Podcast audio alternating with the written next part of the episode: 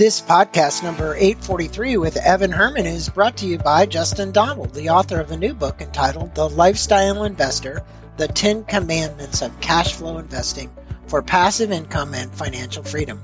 Justin is someone who's spent years attempting to figure out the best investments that can create a passive income and create financial freedom. And in his new book, he gives the readers an insight on what to do and what to avoid when it comes to investing. If you want to learn more about Justin Donald, his new book, blog, podcast, and mastermind course, please visit his website at www.justindonald.com. And now for our featured podcast, please enjoy listening to my interview with Evan Herman as we talk about areas of life that matter most and his podcast entitled The Whole Person Podcast. Welcome back to Inside Personal Growth. This is Greg Voisin, the host of Inside Personal Growth. And I have Evan Herman joining me um, from, is it Broken Arrow, Oklahoma? Is that the, okay. So I don't know exactly where Broken Arrow is, but it's got to be near Oklahoma City. Would that be right? Uh, no, well, we're further away from, do you know where Tulsa is? Yeah. Okay. Yeah, we're a suburb of Tulsa. Okay. Suburb of Tulsa. And uh, Evan has a show, podcast show. He reached out to me, said he wanted to be on the show. And as most of my listeners know, it's mainly people who've got books. But in this case, uh, Evan had a compelling story. We talked. I wanted to put him on. I've listened to a couple of his podcasts, and I think he has something very important to say today. And I want to tell the people just a tad bit about you, Evan. Uh, his show is called The Whole Person Podcast. It's about an entrepreneur's journey, and he is a real estate broker, but I'm sure he's done other things other than real estate because you don't just pop into real estate. Uh, and of becoming a whole person and living a life of significance in areas that matter most faith, family, finances, friendship, fitness, fun uh, is his entire life. I love it. It's all the F's, the alliteration of the F word. Um, I thought about calling it the FU podcast. Really so the, so the other thing would be you wanted to add one more F word in there, then okay, you could add that on the end, but I don't know how long you would stay on the air. Um, I've wanted to be a high performing person, he said, and the success and accolades that go with it. And I know when people are looking for peak performance, you know, they got to be curious. Um, they have to find the intersection of those curiosities and passion. Um, they have to bring those together for purpose. And then when they find that purpose, they can get on lit on fire and set goals. And then when they set those goals, they can get the grit and determination to uh, achieve those goals. So there is a formula here for it. Uh, the key, though, is I'm sure he's going to be talking about his purpose and this pursuit of that. Um, you know, obviously he's had his own ups and downs, both uh, physically and emotionally along the way. And we're going to be speaking about some of those from some of the questions that I ask him. Um, but Evan, let me kind of just get right into it. Um, I kind of ask people who don't have a book, um, what is the defining moment in your life that set you in pursuit of finding out who really Evan is? That yeah, so it's really ironic. Or have you had that defining I, moment? I, I did have I, I did have that defining moment, and it was in this process of. I, I first want to say it was a process that led to a moment, and the process was, you know, I spent since I was seven years of age wanting to be a pastor, wanting to be in vocational ministry. I went to a university, got a degree in theology, local church pastor, graduated, couldn't get a job to save my life. I got royally rejected. Some kind, majority not so kind of rejection. What, what denomination was that? Or was it? Or was it generic? It, I was, whoever would hire me, I would have gone. Okay, I, I applied to. So you went everything. to theology school. You spent all this time. You got out of theology school. You wanted to be a minister, right? Right. Yep. You go searching around, and no one wants to hire a minister with white glasses and funny hair and right. a beard. So they said, "Hey, we're not hiring you, dude," or whatever. So because you had all this knowledge about theology, what'd you do with it? You became a real estate broker? Did those people want to know about theology? Right?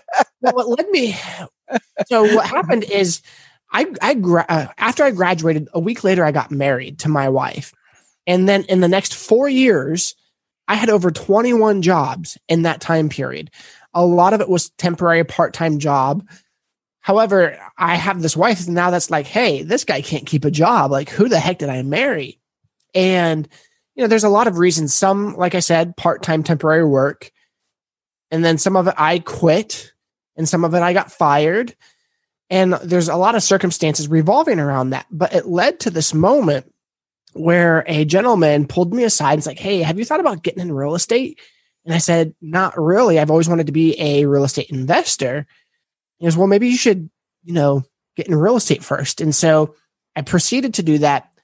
And what led me to this moment in my life after that conversation is I started applying for different brokerages.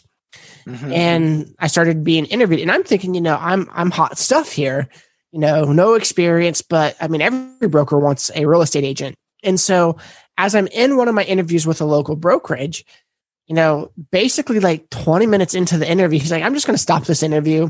He goes, You're not the person that we'll want to hire. Uh, you have a victim mentality and we have no interest in working with you. Like it was just this smack in the face. And I'm like, uh, I don't, I don't have a victim mentality. You know, in my mind, I just wanted to share with them who I was, my experiences, my life. And what I realized after the fact, you know, probably a day or two later, you know what? I do have a victim. I mentality. do have a victim mentality. That's when you went to Landmark Forum. Just kidding you. But right. It, you know, in the day when I went to those courses, it was EST and Tony Robbins and all of that, you know, and uh, neuro linguistic programming. But the reality, there's a plethora of personal growth stuff. So the defining moment was what for you? You know, it, it, you got this degree, you went out, couldn't get a job. Um, or did something else happen that was really super divining to say, hey, I have a victim mentality. I got to do something about that or I'm never going to get hired. Well, it was, there's multiple layers to this, but that was one of the catalysts that made me realize I needed to change the way I looked at my situation. Because mm. previously I blamed a lot of people for my situation and I didn't take, in terms of Jocko Willink's explanation, extreme ownership. And so mm-hmm. I started personal taking, responsibility. Yeah, absolutely. I started yeah. taking personal responsibility, even though I had a terrible boss. Well, I chose that boss. I chose to go to work for the first person that was willing to hire me. And so it wasn't until I started making those changes that I started seeing personal growth. The other thing too was I, I shortly before that, it was in the same year, my wife gave birth to a premature stillborn daughter and that was that was extremely difficult for us.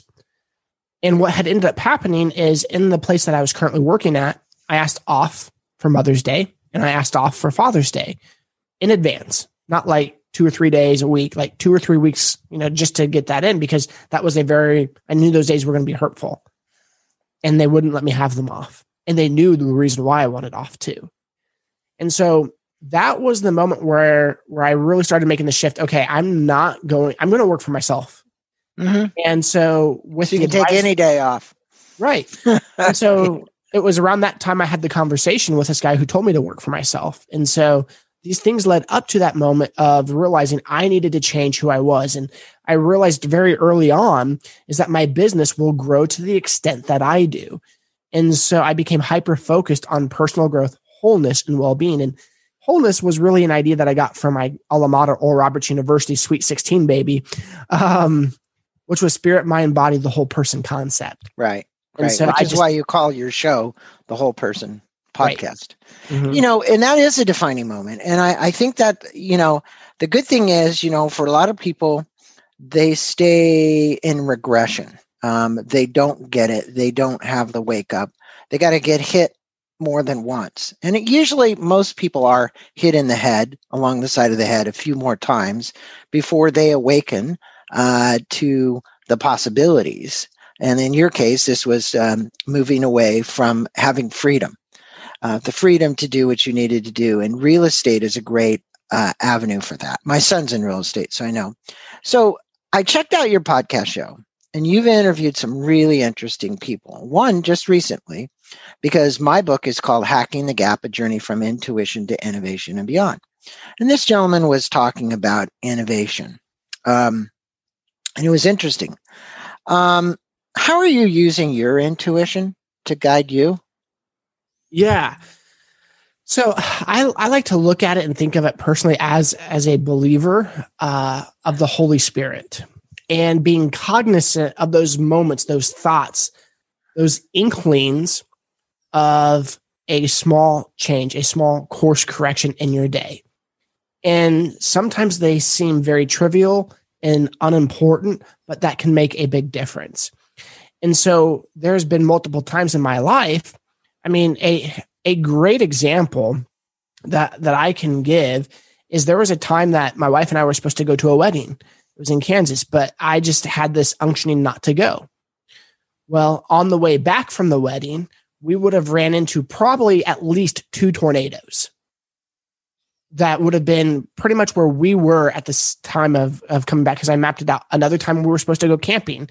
We got all the stuff in the car and I had that, don't go. So I told my brand new bride, we're not going to go camping. And she was, she was livid at me. You promised, you know, and I, I was struggling to be a good husband. And so this is just another letdown on my behalf. But then turns out there was a tornado in the campground that we were going to camp at. Yeah. And so yeah. we didn't find that out till seven hours later. But she was very appreciative that I listened to that. And so, some, well, you do you feel yours? Do you sen- uh, sense it? Do you hear voices? How does it come to you? Because you know it's auditory, it's kinesthetic. Intuition comes in many different ways. So, how does yours come? I would say the majority of the time as a thought. Thought. Okay. Mm-hmm. A thought yeah. that that comes pretty much out of nowhere. Right prevailing and, kind of boom right hits you and that's what i have to pick up because a lot of times we will we will mistake thought for our own thinking if that makes sense mm-hmm. when sometimes it's just it wasn't me that thought of that it was literally the intuition this the holy spirit that put that thought there and i need to be able to recognize it and be sensitive to it you know do I, you I, get do you also get signs and symbols so a lot of people, you know, they'll look at a sign and they'll get like a, a road sign or they'll see a symbol of something. Um, and it will give them uh, a thought. It, it's like they're they're on the outlook, or they see a bird, an animal in nature, or something. Actually, because I've done a lot of interviews on intuition. Your gentleman was saying he interviewed all those people. Um, I did the same thing. So I find that intuition is really awareness. And the greater your level of awareness, the greater the level of intuition. Yeah. For me, it's not so much signs or symbols as right. as much as it is more so for me, it's the thought. Like thought. random thought that comes into my mind and being able to recognize it. how do you discern how do you discern the random thought from being the ego versus being God? A lot because the ego talks a lot. right. A lot of failure. that, that's how you discern the difference. A lot of failure. And the other aspect is, you know, in the Christian perspective, to be able to know God's voice, you have to also spend time in his word. And mm-hmm. so there are things that you can do to be sensitive to his voice more. And for me, that is that is the way I I learned to discern.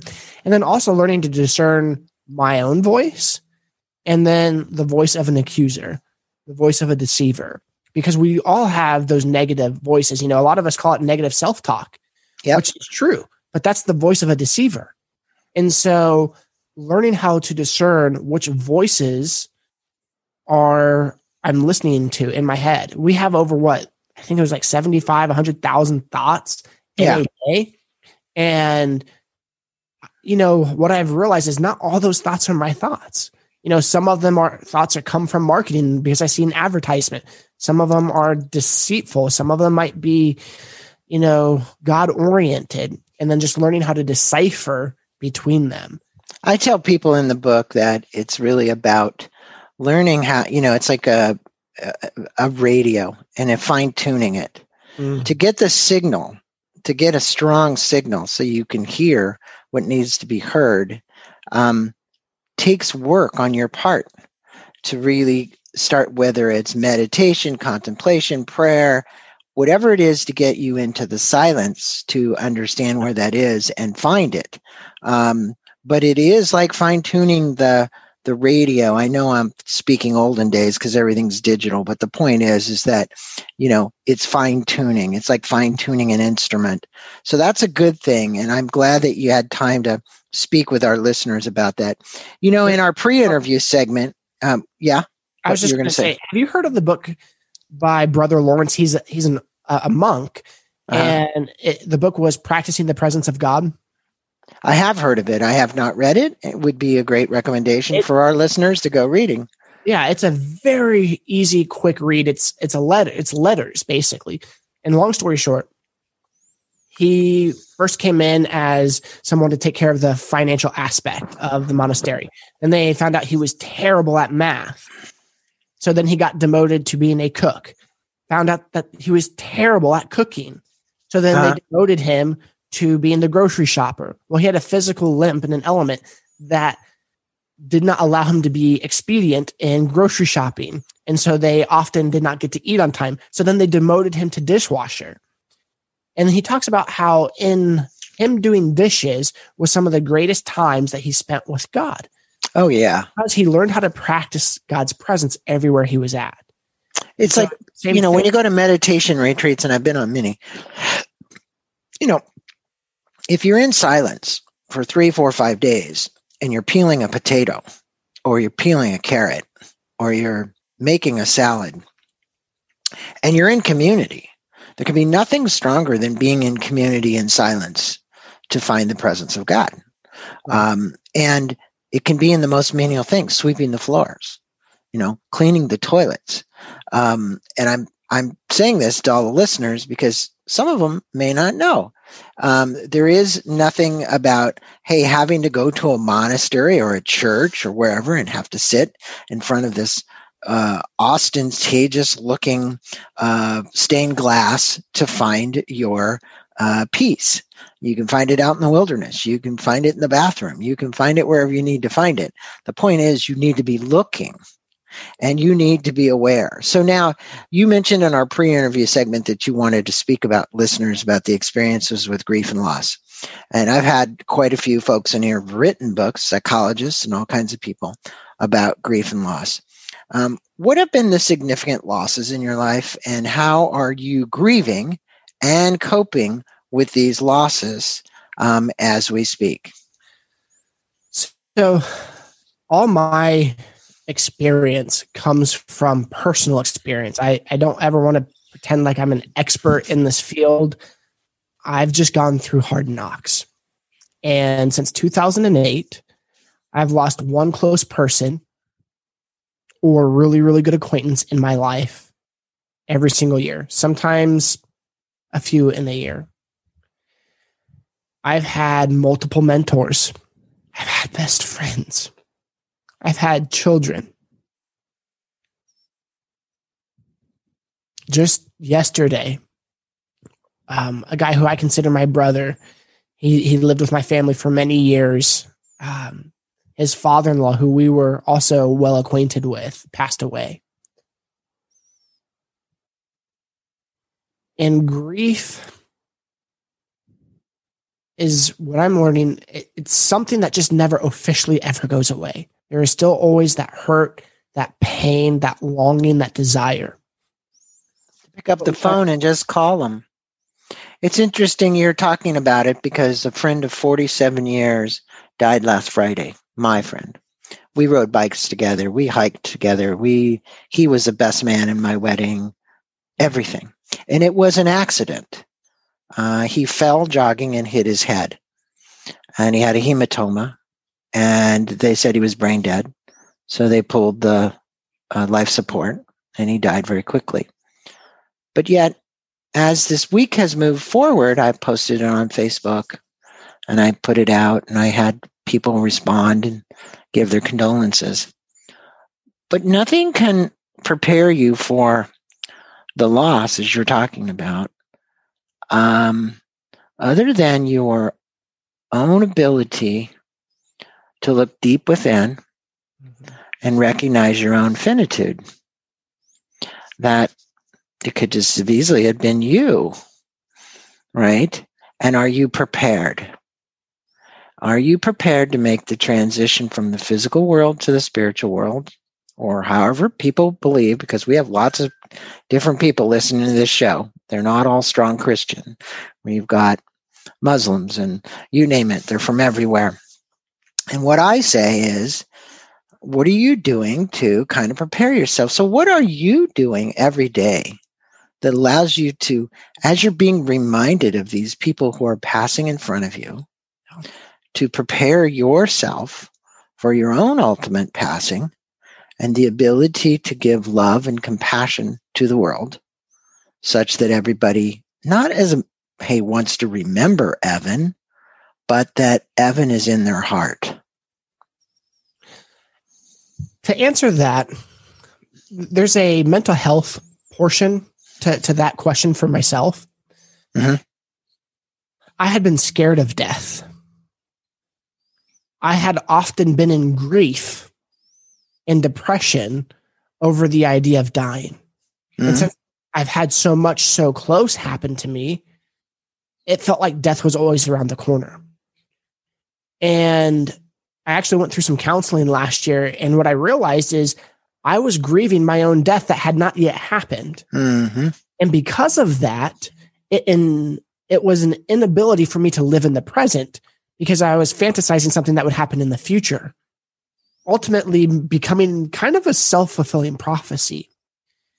And when I realized that, it was like a light switch flipped. I was able to put that down and realize that I'm grieving something that had not yet happened. And that even when it does happen, I won't even be able to grieve it because I won't be here. And so for me, it was a really shifting point in my life where if I believe that there is an afterlife, if I believe that there's in heaven, then if people, when people don't get healed and when people die, I must also have enough faith and trust in the belief that there is an afterlife. And so for me, there was this transition of, of trust, of hope, of faith that I had not yet reached in my life, even for myself. And so, go ahead. So, how is that working for you? It brought so when I when I say that, you know, look, you spent years in theology school, mm-hmm. and you spent years preparing yourself as a as a strong Christian, which is good. And the faith and belief, how is that working for you? Within the last year, mm-hmm there has been so much freedom and healing in that area of my life where I had anxiety because of it. I don't suffer from anxiety anymore. So there are physical things in my life that has actually changed and allowed me to live in the present, whereas before I wasn't. And know, if my wife was over here, she would, uh, you know, concur with me because I am able to be far more present in my life now than I was in the past because I could easily get sick. I could easily, you know, go into a a fit of an anxiety and have to seclude myself. But going back to your original question with how do I want people to remember me or feel loved by me even after the fact, it has to go kind of with what I was saying is learn how to live in my present so that I can actually make a difference in the lives of the people around me. You know, for so long, go ahead. Yeah, well, look, it, you, what you've learned if you don't mind me stating, is instead of being preoccupied with the future and the whole thing about fear, uh, you said afraid, that old statement, false expectations appearing real, mm-hmm. where you become, you get these anxiety attacks. Um, I used to have anxiety attacks like crazy when I was younger. And I also know that was about my projection into something that wasn't. Uh, the negative self talk, whatever was happening. And, you know, for all those personal growth advocates on the show and studiers and whatever, if there's one thing that you can learn, is you can only change what's in the moment, right? Um, and you can only be present in the moment. That's all we have. We don't know if there's going to be a next moment. Right. Right. And so when you look at life measured in time, versus measured in quality. So if you stay present, the quality of your life goes up. Okay? It's got to. Um, because you're present for people. I mean, how many times have we been in a meeting or we get distracted by our cell phone or our computer or whatever it might be, and we're supposed to be present for the client? You know, you're a real estate broker. You got to be present for the client and listen. Right? You you went to theology school. You learned how to work with people and listen. And if there's any one big trait that we all need to understand more, and I think the reason I went into podcasting 14 years ago was to learn how to listen. I wasn't a great listener. So, for you, I think for our listeners, what you've let our listeners know is that you become more present. You're here now. You're here to give compassion now. You're not afraid of your death now, your own demise, right? Correct. So, you could leave any day knowing that whatever you left here, you left it and you left everybody good and it was good. So I think that's that's phenomenal lesson to be teaching people. Um, now, I talked about this, Evan. You know, you are a real estate agent, and there's a kind of a far cry from theology, although maybe not that far of a cry. What is it about real estate that you enjoy, and what are the parts of your career um, that you'd like to change? What is it that needs to change in the real estate business? I told so, you this interview is going to go all over the place, but it's. No worries. so there's a couple questions there. Which one would you like me to answer first? I'd like you to know what is it that you, what parts of your real estate career do you like, and what parts don't you like so much? The parts that I do like, other than the closing table, because those are really enjoyable moments. I actually really like building relationships with people through the process and being able to interact with them after the fact.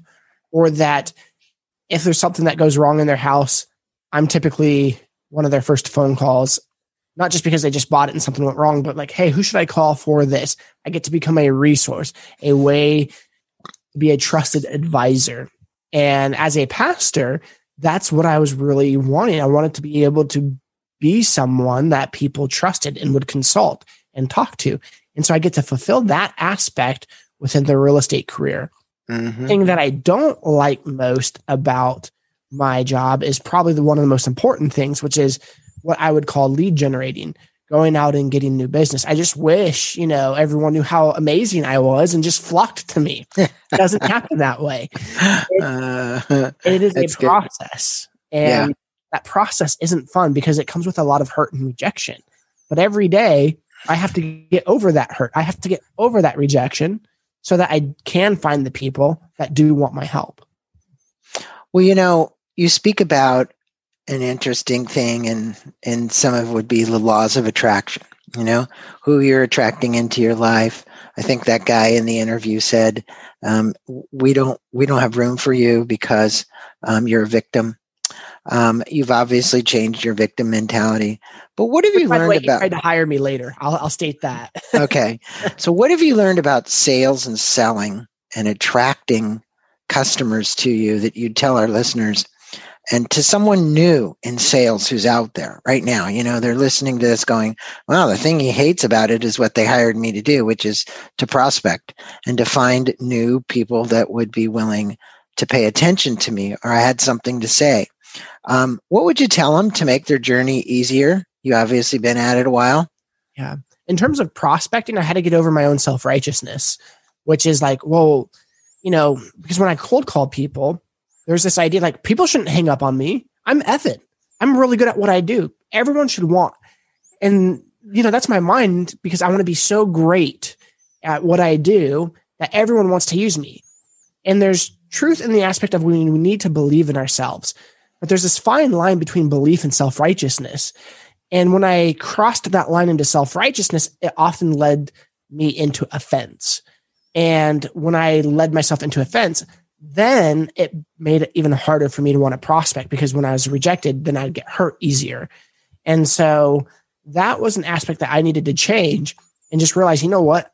I hang up on people that cold call me a lot. And I'm just one of those people. And I need to be okay with being hung up on. And mm-hmm. so that was one of the major aspects of of sales that I had to kind of get over myself. And then the other thing too is confidence and belief in yourself is another huge aspect. it took me about five years before I sold a house over $200,000, uh, four years before I sold a house over $200,000 because I just simply did not have the confidence or belief in myself. Even though it's the exact same process, you just get paid more for one. Mm-hmm. And I did not value myself. I did not think as highly of myself to be able to attract those clients. And somewhere along the way, when I made the shift, then all of a sudden I started making more money and I started attracting better clients because I had a natural confidence in who I was and my ability. And that that is radiant. People will perceive that when you're in an interview and if you don't have confidence within your own ability or yourself. And so once that that changed, then my career changed because I started seeing more financial success without having to work as hard because I would have to sell 17 houses to make up for four of the higher end houses. And so once I really became okay with who I was and my skills and ability and trusted myself, then I was able to actually make that leap from what felt like surviving to to thriving. So confidence, courage. Courage is a big one, right? Because it takes courage to go do the two hundred thousand dollars to step out of your comfort zone. Mm-hmm. Um, it, it also requires confidence and it requires I think, and I say this, you know, you get focus for free, but curiosity is a big one. And so wanting to study the market and understand it and learn it is really an element of it as well. And when you put those into the formula, it gives you the confidence, yeah. right? It's like, hey, I see other people doing this. I can do this. They're no brighter than me. They're no better than me. They're no anything. I'm me. I maybe do it a different way, but the reality is that's it. So we're going to wrap up the show here. And I want you, if you would, uh, to summarize for the listeners, if they were going to co- go to your podcast, the Whole Person podcast, um, and you have uh, quite a few new episodes up there. Um, what is it that you would like people to learn when they listen uh, to Evan? I would say the biggest aspect that I want people to take away from listening to the podcast is they're not alone.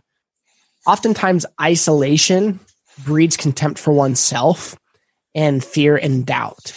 And so, in the process of the podcast, my goal is to live my life, my successes, my struggles, my failures out openly, and also to help bridge the gap between the amazing guests that we have and the wisdom and the knowledge that they speak and be a conduit and an implementer of those things so that we get to see how things get lived out and how things get processed.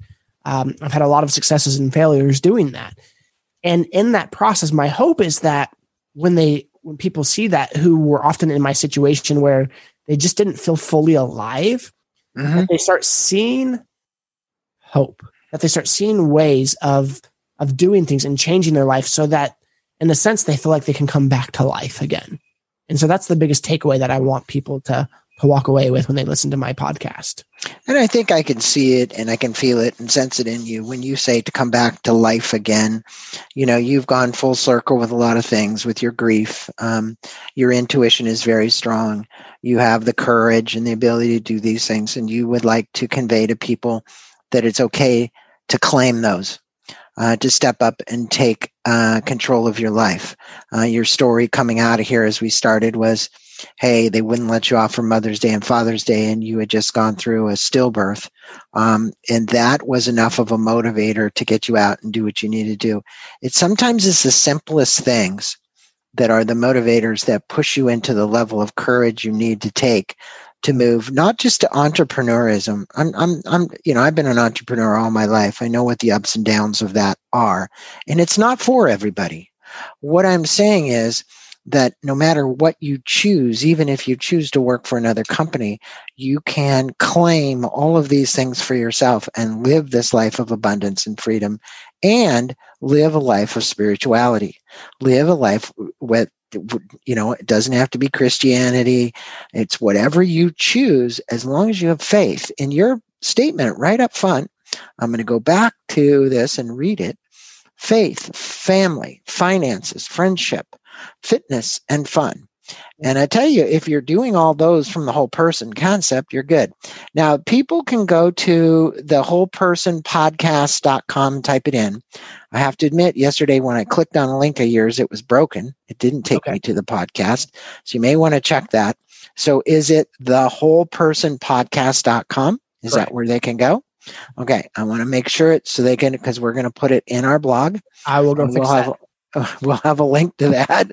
And um, so, everybody listening, go to Evan Herman. Uh, you, you, can check it out. Uh, a, a, really good guy doing a podcast show called The Whole Person. Um, he's got some great interviews on there. Evan, it's been a pleasure having you on. Thanks for taking the time to spend a few minutes with me this morning, speaking with my listeners about what it's like to be a whole person. Well, thank you for letting me invite myself. I appreciate it. You're quite welcome, Evan. Have a blessed day. You too. Take care.